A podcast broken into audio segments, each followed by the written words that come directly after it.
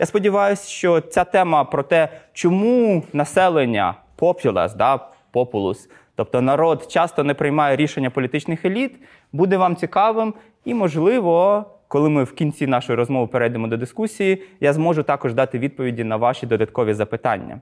Отож, насправді ми з вами живемо в найкращому з можливих е, в найкращі з можливих часів.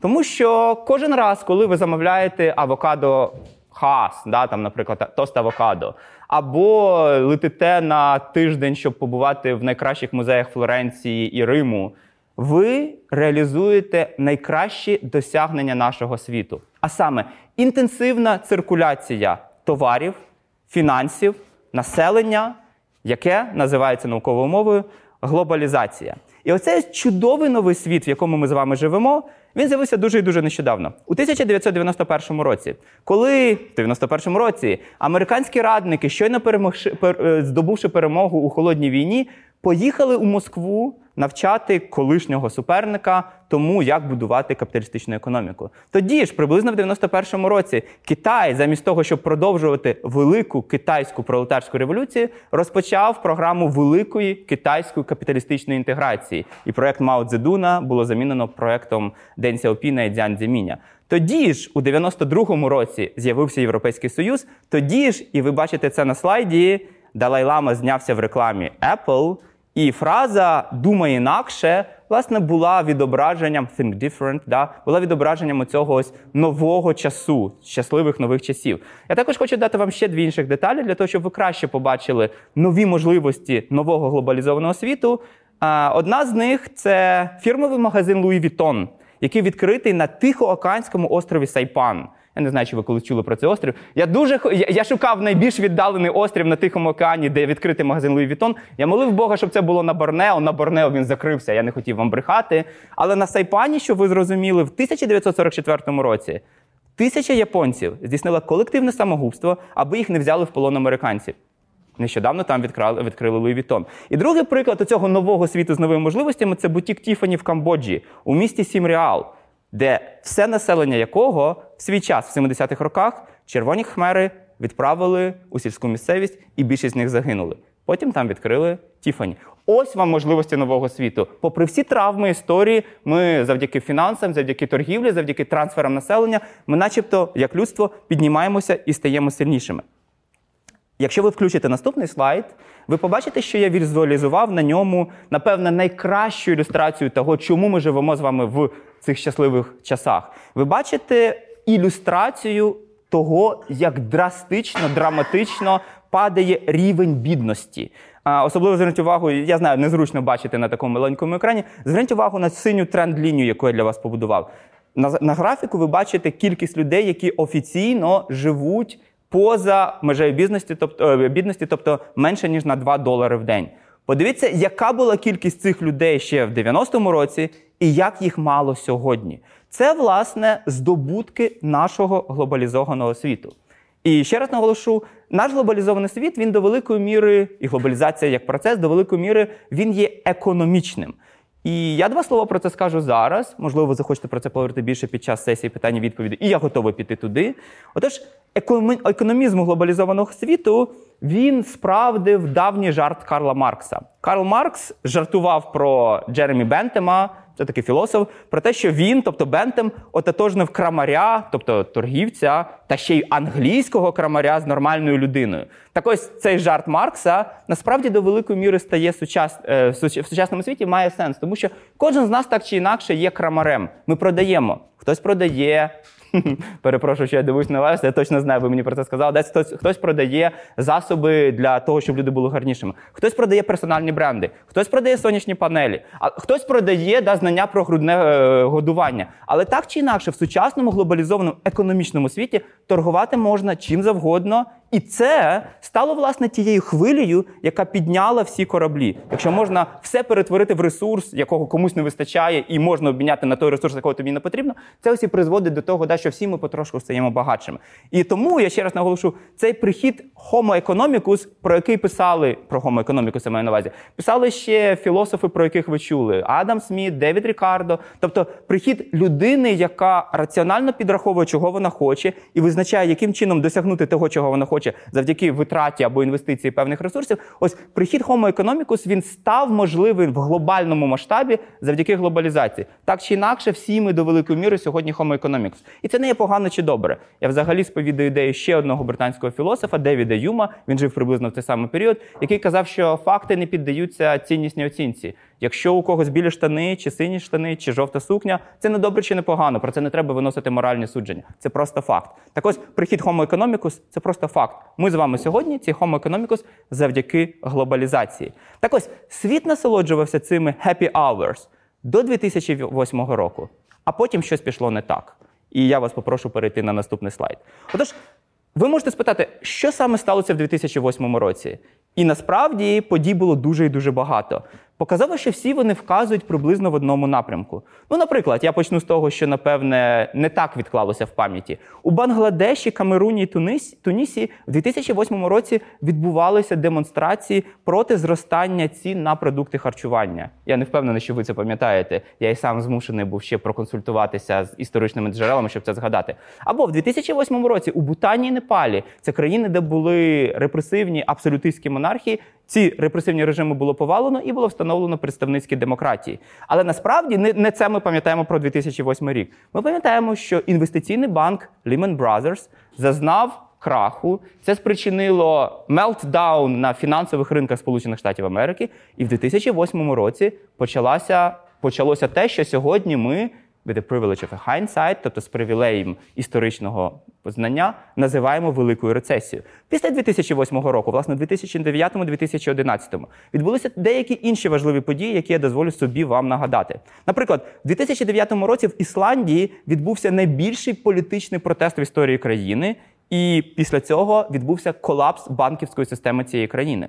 Е, В Угорщині національна валюта в 2009 році втратила 10%, а всі ми з вами достатньо зрілі, щоб пам'ятати, скільки втратила українська національна валюта. Дехто все ще пригадує долар, який він був до 2008 року. Греція і Ірландія в 2009-2010 роках була змушена, змушена прийняти політику жорсткої економії. І, власне, фраза austerity увійшла у словники більшості людей, які хоча б трошки читали новини. Власне, Anti-austerity protest, тобто протести проти політики жорсткої економіки, вони відбулися в 2011 році у Португалії, Греції, Британії, Канаді, у Сполучених Штатах. Можливо, ви пам'ятаєте Occupy Movements.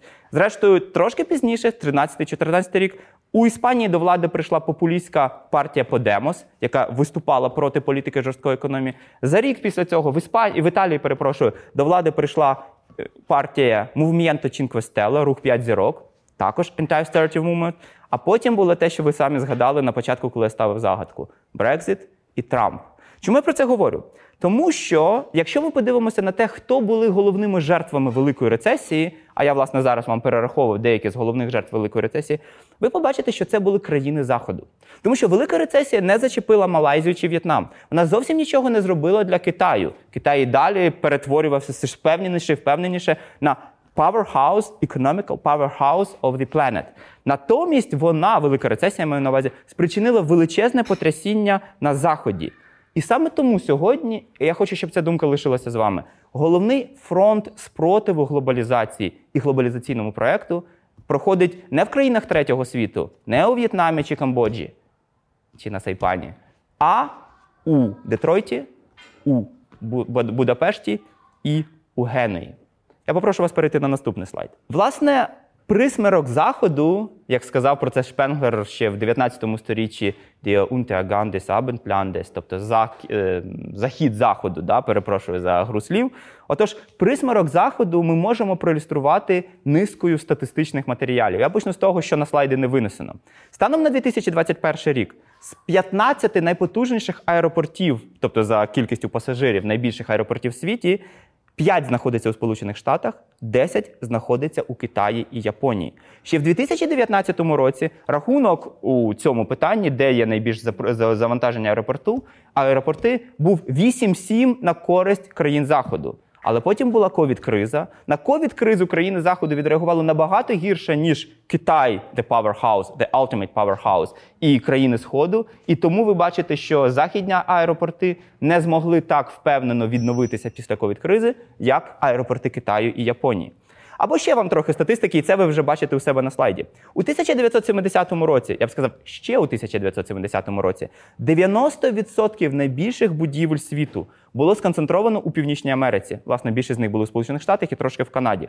Сьогодні їх у країнах Заходу лише 16%. 80% найбільших будівель знаходиться в Азії. Власне, ви бачите розбивку на цьому слайді, і ви бачите, власне, найбільший хмарочос, який я побудував завдяки статистиці, належить Китаю. Ну і далі ви бачите списки. Сполучені Штати там займають.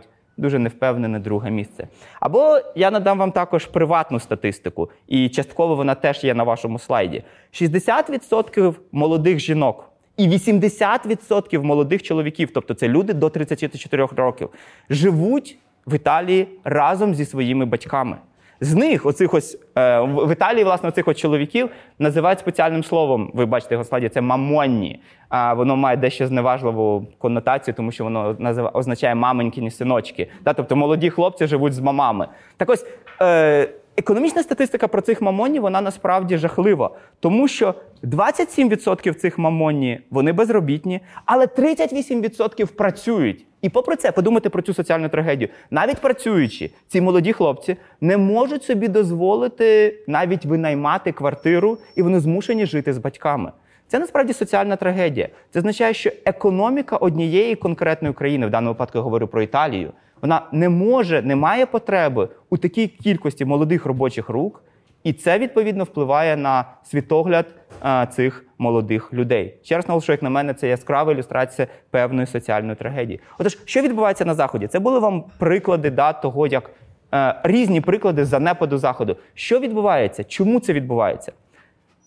Ви можете самі вказати на кілька причин, да, як сказав американці culprits. У нас є релокалізація виробництва, коли замість того, щоб виробляти маски, ах, сховав я свою маску. Замість того, щоб виробляти маски в Україні або в Греції, ми виробляємо їх в Китаї, тому що це дешевше. Потім в один момент виходить, що Китай таки виставив вам рахунок. Так само це стосується автомобілів. General Motors закриває майже всі свої лінії в Сполучених Штатах, тому що дешевше зібрати машини з китайської сталі на китайських лініях і потім перевезти і продати їх у Сполучених Штатах чи Європі. Так само ми бачимо на Українах заходу деурбанізацію, тому що якщо дешевше робити щось де-інде у третьому світі, навіщо вам і далі тримати виробничі лінії? Треба їх згортати, продавати, поки за щось їх можна продати. І звісно ж, деурбанізація має купу своїх негативних наслідків від того, що населення не має де працювати, до того, що країна втрачає частину ВВП.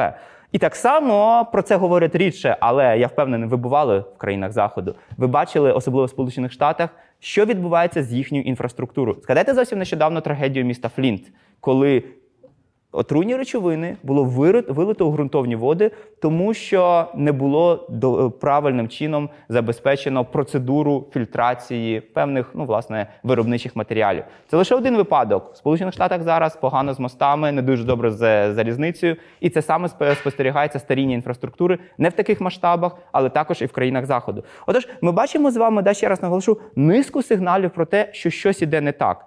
Е, так само ось ці ось сигнали можна виразити статистичною мовою. Цього немає на слайді, це, власне, я скажу словами. Відповідно до World Economic Forum Survey, 70% респондентів у Індії, В'єтнамі і Філіппінах вважають глобалізацію позитивною силою. Я повторю 70%. На це саме питання люди у Франції і Сполучених Штатах вважають позитивною силою глобалізацію лише 40%. Отож, величезний розрив. Або відповідно до підрахунків і інтерв'ю, які проводили McKinsey Global Institute, дані за 2014 рік, 75% робочого населення 25 найрозвинніших країн світу, що означає здебільшого це країни заходу. Отож, 25, 75% е, найрозвиніших населення найрозвинутіших країн сигналізують про те, що їм здається, а в соціальному світі, якщо людина в щось вірить реальною буде її поведінка спричинена цією вірою. Отож, 75% населення вірять, що їхній реальний дохід стагнує і падає. Отож, і ще один останній статистичний елемент, яким я хочу з вами поділити, щоб ви зрозуміли, про що я насправді веду мову. 55% представників середніх класів сучасних Сполучених Штатів Америки нещодавно, в 2021 році, просигналізували про те, що їм видається, що економічні обставини в їхній країні надзвичайно несприятливі. В цьому плані їхні відповіді забігаються з відповідями одного найбіднішого відсотка. Тож середні класи вважають, що система грає проти них так само, як це вважають бідні. Мене не дивує така відповідь від бідних людей, але від середніх класів це щось означає. І саме тому е, Дональд Трамп мав рацію. Він багато в чому помилявся, але він мав рацію, коли він сказав «The American dream is dead». Тому що американська мрія трималася на середніх класах, на вірі в те, що якщо ти щось робиш своїми руками, self-made man, ти можеш чого досягнути. Сьогодні середні класи в це не вірять. І це проблема. Це проблема, як на мене, яка є сигналом про те, що відбувається в країнах Заходу. І що ми можемо далі зробити висновок? Який, е, я поки що описав вам симптоми цієї кризи. Якими є наслідки цієї кризи? Тому що тема лекції ще й про наслідки. Про них ми зараз будемо говорити більше. Ми бачимо ситуацію, коли люди є все більш і більш ізольованими. Вони відчувають, що їхні голоси мало на що впливають, що їхні спроби нічого не дають. І відповідно породжена ось цією ситуацією аномія, тобто відчуження одного від іншого, призводить до того, що вони розчаровуються у наявному стані речей. Пам'ятаєте, трошки вище я говорив про Homo economicus, про те, що всі ми сьогодні мусимо бути людиною, яка на ринку, ринку праці, ринку товарів, ринку послуг, власне, є активним гравцем. Так ось, коли Френсіс Фукаяма писав про кінець історії, його часто Чудово, світло з'явилося. Отож, його часто розуміли неправильно. А вважали, що Фукуяма сказав, що історичні події закінчаться, що нічого крім демократії вже не буде як найкращого проекту. Насправді я рідко виправдовував Фукуяму, але Фукуяма мав на увазі те, що капіталізм і ринкова економіка повинні відігравати роль остаточного соціального клею, тобто не релігія, не соціальні групи, не родини, не етнічність а власне ринкові відносини це те, що тримає людей всередині нації і нації на цій планеті разом. Так ось до чого веду? До того, що якщо ви безробітний, якщо економічна система грає проти вас, то віра в те, що головним клеєм мусить бути ринок і ринкові відносини і гроші, це, звісно, не має для вас жодного сенсу. І це буде спричиняти те, що ви, як середні класи на Заході, будете відчувати, що система грає проти вас. І ось у Європі ситуація є навіть складнішою певним чином, ніж в Сполучених Штатах Америки. І тут я дозволю собі процитувати дослідника Девіда Ван Рейбрука. Коли він сказав, я хочу, щоб ця фраза теж лишилася з вами, тож я цитую: громадяни країн ЄС почуваються безсилими супроти національного уряду. Національні уряди безсилі супроти органів Європейського Союзу, а Європейський Союз безсилий супроти цілого світу. І це, як на мене, потрійна безсилість. Це чудовий соціальний діагноз стану того, що ми могли б сказати англійському mindset або далі менталіте, отож стану мислення е, людей на Заході після 2008 року. Наш наступний слайд номер 6, здається, він мусить бути у вас у, у, у вашому комп'ютері чи телефоні. Я назвав Globalization Losers. Тому що якщо ми підемо і будемо дивитися далі на те, які з людей не задоволені глобалізацією, ми побачимо з вами одну дуже важливу рису. А саме залежність між соціоекономічним статусом і приналежністю до табору Globalization Losers, тобто ті, хто втрачають від глобалізації. І це дуже гарно видно на кейсі, який я зараз буду з вами розглядати дещо докладніше, на кейсі, з якого я почав нашу сьогоднішню розмову, на кейсі Франції. Тому що, пам'ятаєте, я, е, як я сказав, що відбулося в 2005 році? Населення Франції власне було запрошене до голосування про те, чи хочуть вони поглиблення Європейського союзу. Що таке Європейський Союз, як не дітище глобалізації, як не орган, коли економіки стають транснаціональними, коли певні рішення національних держав передаються наднаціональним органам, як Європейський банк, як Європейський суд з прав людини і так далі. І тому подібне. Так ось у 2005 році мешканці Франції запитали, чи хочуть вони і далі поглиблення європейського проекту. І вони сказали ні. Чому я про це говорю? Тому що е, на слайді ви бачите два м, графіки. І ось перший графік, той, що у вас є справа, він показує нам розрив між голосуванням в 2005 році і голосуванням в 92 році. Що було в 92 році?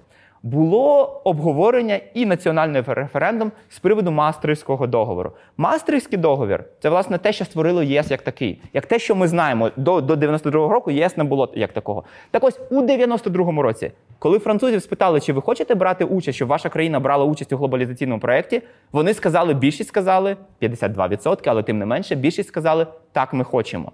Пройшло 13 років. Приблизно це саме питання. Чи хочете ви, щоб Франція брала участь у глобалізаційному проєкті? І ми вже бачимо, що да, відповіді міняються. Більшість французів каже ні. Але якщо ви подивитеся на графік, ви побачите там ще одну дуже важливу рису. Ви побачите, що кількість тих, хто каже ні, зростає дуже по-різному відповідно до соціального класу, е, до якого належить респондент. Найбільше приріст серед ні це люди, робітники, це представники середнього класу. Єдина група, яка показала приріст так, і ви вже можете здогадатись, хто це. Це представники вищого класу. І ось, власне, це те, що я говорю, про те, що globalization losers and globalization winners вони спостерігаються в кожній національній спільноті. Проблема полягає в тому, що в більшості національних спільнот заходу лузерів більше. Так само подивіться додатковий аргумент на користь цього е, про зв'язок е, освіти, рівня освіти і того, чи респондент голосував за чи проти проекту на європейську конституцію. Ми бачимо на цьому слайді, що залежно від того, чи у людини немає освіти взагалі, чи у неї є диплом бакалавра, чи взагалі вона вже має вищу закінчену освіту, змінюється її схильність підтримувати чи не підтримувати глобалізаційний проект. У суспільних науках ми називаємо це проксі показником. Тому що що таке ваша, е, ваш диплом про вищу освіту? Це насправді так чи інакше свідчення вашого соціального статусу. Люди з низьким соціальним статусом не мають вищої освіти. Люди з високим соціальним статусом її мають. Так ось. Знов таки, я ще не можу показати вам це на цьому слайді, але ви бачите це перед собою. Зростання кількості людей, які таки підтримали глобалізаційний проект, прямо відповідає зростанню вищого і вищого першого, другого чи третього цикла освіти. Так само дуже цікавим є географічний розподіл того, чи люди голосували за чи ні за глобалізаційний проект у Франції. Я сподіваюся, ви ще не втомилися від цього прикладу. Наприклад, у місті Калея 74% мешканців сказали ні поглибленню Європейського Союзу. Натомість у 16-му окрузі Парижу 80% сказали так. Я дозволю собі коротко описати вам два міста, ну точніше, дві локації, щоб ви краще зрозуміли, чому цей розрив. Я певно, більше з вас були в Парижі. 16-й округ це ось той район, де знаходиться Тріумфальна арка, де знаходиться Бульонський ліс, де знаходиться корти Ролан Гарос, ну і власне, де знаходиться Шам-Зелізе. Тобто, це насправді, і про це говорить вся демографія Парижу, найбільш респектабельний район Парижу. Отож, мешканці найбільш респектабельного району Парижу казали, ми за глобалізаційний проект. Натомість паде Кале, місто Кале, я маю на увазі зараз, а не пролив. А це давній регіон, давній район, де процвітало гірнича промисловість, де люди видобували вугілля, потім плавали сталь. А потім прийшло 20-те сторіччя, а після нього 21-ше, коли вугілля почали добувати в Австралії, бо там дешевше, сталь почали виплавляти в Китаї, бо так зручніше, і паде кале потроху занепадало. Власне, е, місто Кале завжди голосувало за ліві сили. Там навіть були мери комуністи. Але це дуже показово, що комунізм уже зараз у Франції не дуже актуальний, як у кругом світі. Але тепер вони знайшли нового улюбленого коника, і цей новий улюблений коник це антиглобалізаційний проект. На цьому слайді ви бачите загальну французьку географію лузерів. Тобто це люди, які не задоволені е, глобалізацією і європейським проектом. Що ми тут бачимо? Ми бачимо червоні зони. Темно-червоні зони це місця, це насправді департаменти Франції, де кількість людей, які в 92-му році казали так, а в 2005-му стали казати ні, зросла на 30%. Ну чим менш червона зона, там 10%, 5%, сині зони це там, де зросла кількість так. Вони, як бачите, в меншості. Так ось, що ми можемо сказати? Я спеціально виніс для вас навіть назви оцих ось районів, де скупчуються оці ось найбільш е, червоні зони. Ви бачите, Британія, Л'є, Піреней. Що між ними є спільного? Я не буду вас мучити, тому що ну навряд чи ви ви там проводите час географії Франції. Тим більше питання це знову red herring. Між ними, між цими районами, є мало чого спільного. Насправді їх можна розділити на три різних групи. Перша група, я вже почав про неї говорити, це Норпа де Кале, там де знаходиться місто Кале, і Ельзас. Це група, де були райони скупчення потужної великої промисловості думати про український Донбас. Але потім відбулася деіндустріалізація, потім почало згортання соціальних перспектив. Люди не знають, чим їм займатися, вони втрачають роботи, і вони серед іншого починають звинувачити в цьому кого? Звісно ж, глобалізацію, Китай і так далі. Тому подібне. Отож, це знайома історія, яку ми вже за вами обговорили. Ланди, Альє, Британь і центральний масив. Це насправді райони, де ніколи ніякої промисловості не було. Це райони сільського господарства, це райони дуже суворої природи. Наприклад, ланди знамениті тим, що там є естуарії великої ріки, е, ріки Жирона, і там є такі болота дуже неприємні. Так ось люди, які мешкають в цих районах, вони займаються сільським господарством, вони типово були селянами і протягом всієї історії Франції, тобто з того моменту, як Франція об'єдналася як єдина національна держава, ще з моменту, як Франція була королівством. Отож, люди з цих регіонів вони постійно голосували або виступали проти влади короля, влади республіки, влади президента. Вони завжди вважали, що будь-хто, хто не є з їхнього села, це узурпатор. І сьогодні для них, хто не є з їхнього села, це Брюссель, європейський проект, і тому вони голосують проти них. Ну і зрештою, Піренеї це третій актор, який голосував проти європейського проекту. Це район, який у Франції можна вважати таким собі французьким Закарпаттям. Я думаю, ви були на Закарпатті. Да? Я перепрошую, якщо тут є мешканці Закарпаття, не хочу нікого образити.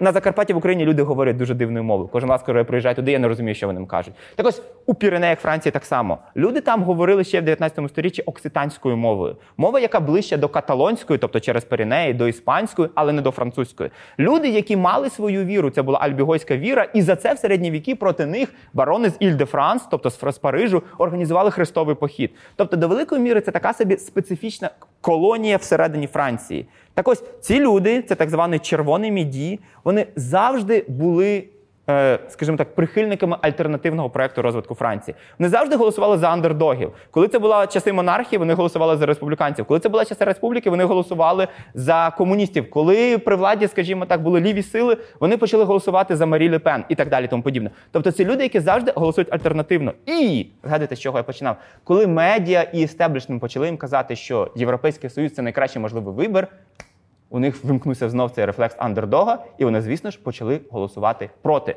Тобто, до чого я веду? До того, що до великої міри оці ось головні регіони, де живуть люди, які не приймають глобалізаційний проект Франції, вони дуже різні. Але попри це, і ми можемо з вами перейти на наступний слайд. Між ними є одна спільна риса. Ми можемо визначити всіх їх як локальних людей.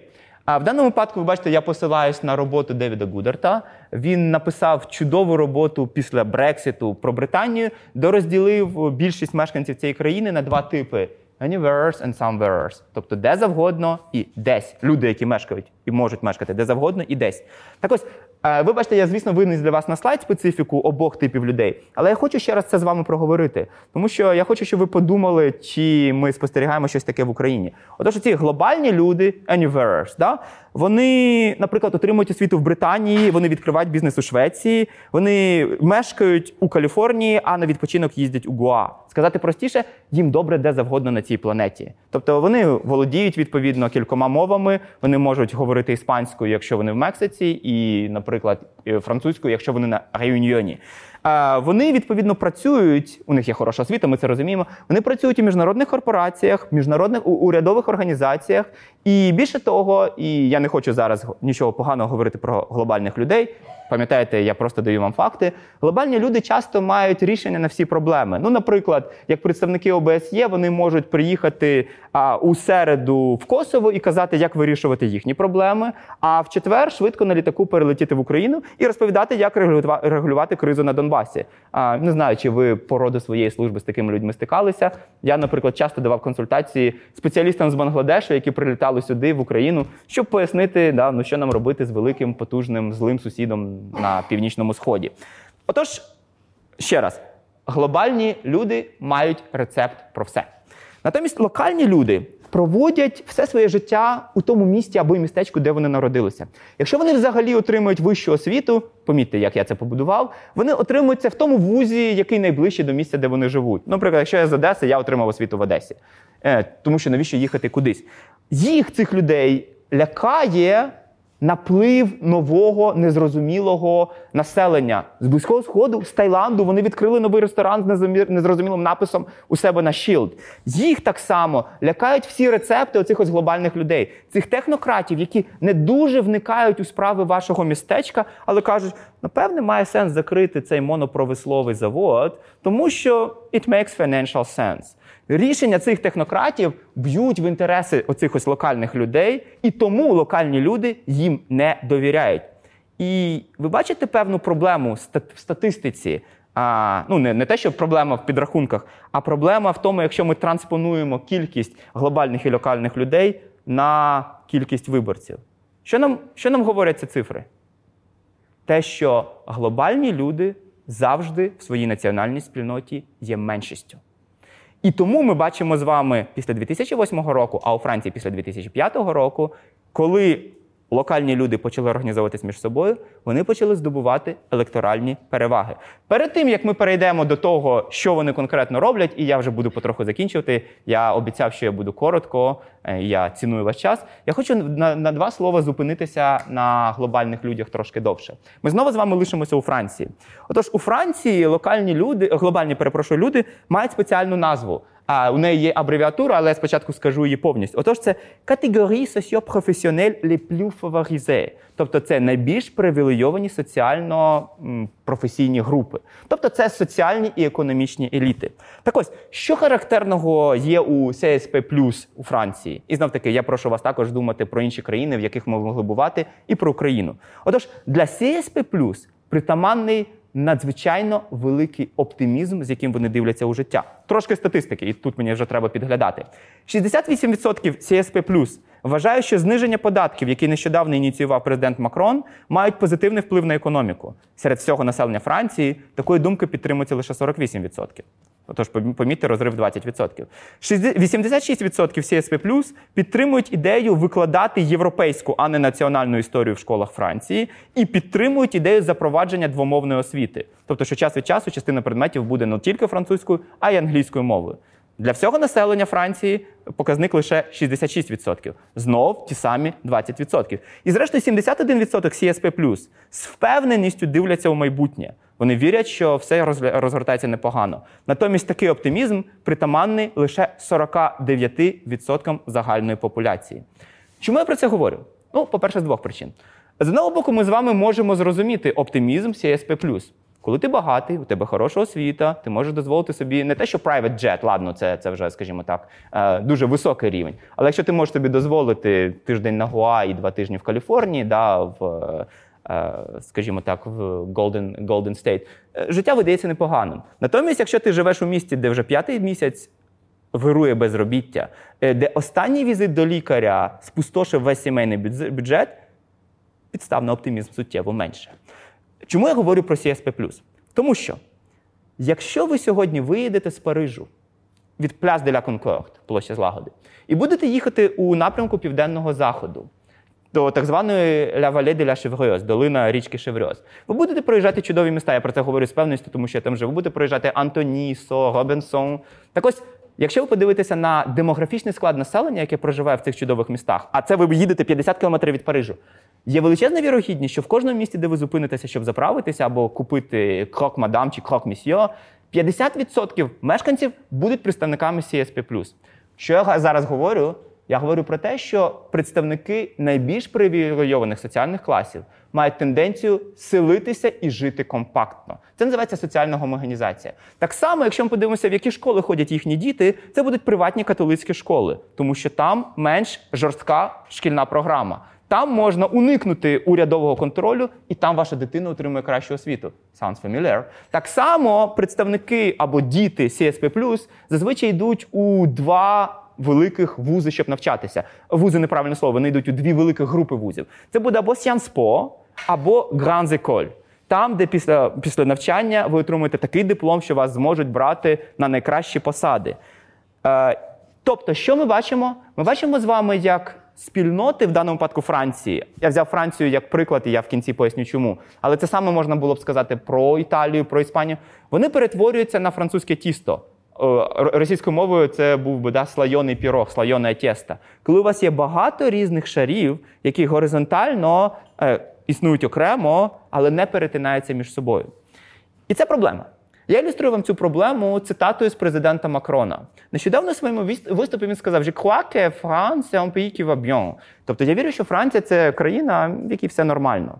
Це проблема, тому що сину професора неврології, учню приватної католицької школи, школи випускнику спочатку Сіянспо, а потім École Nationale d'Administration, і після всього цього співробітнику інвестиційного банку Rothschild Company – дійсно може видаватися, що в нашій країні все йде добре.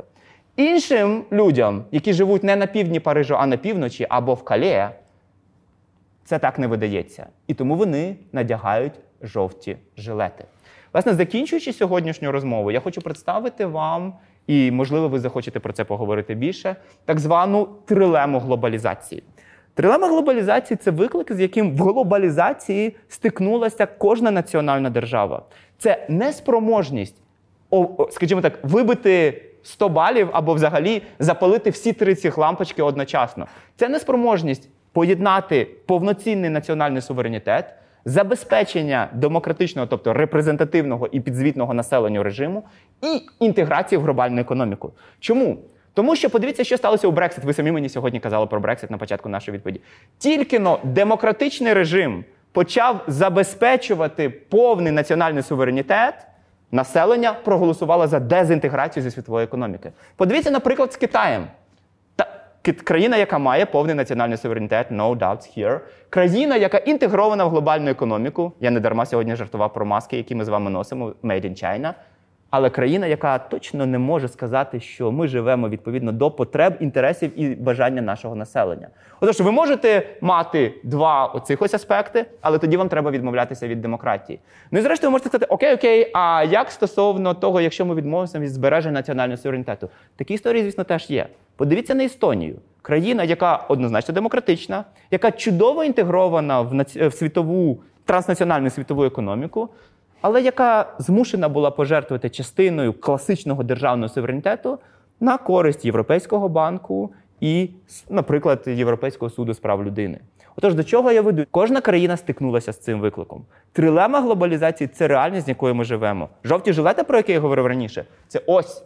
Ось про це про неможливість або проблему чи то забезпечення демократичного режиму. Президент Макрон може закрити вуха і сказати, я не хочу їх слухати, але тоді режим буде нерепрезентативним. Або відповідно країна буде, чого хочуть французи, де ві- ві- від, відходити від транснаціональних політичних е, процесів і утворень. І ця трилема глобалізації стоїть також і перед цією країною. Нам треба тільки зрозуміти, яким з цих елементів ми готові пожертвувати. Дякую вам за вашу увагу.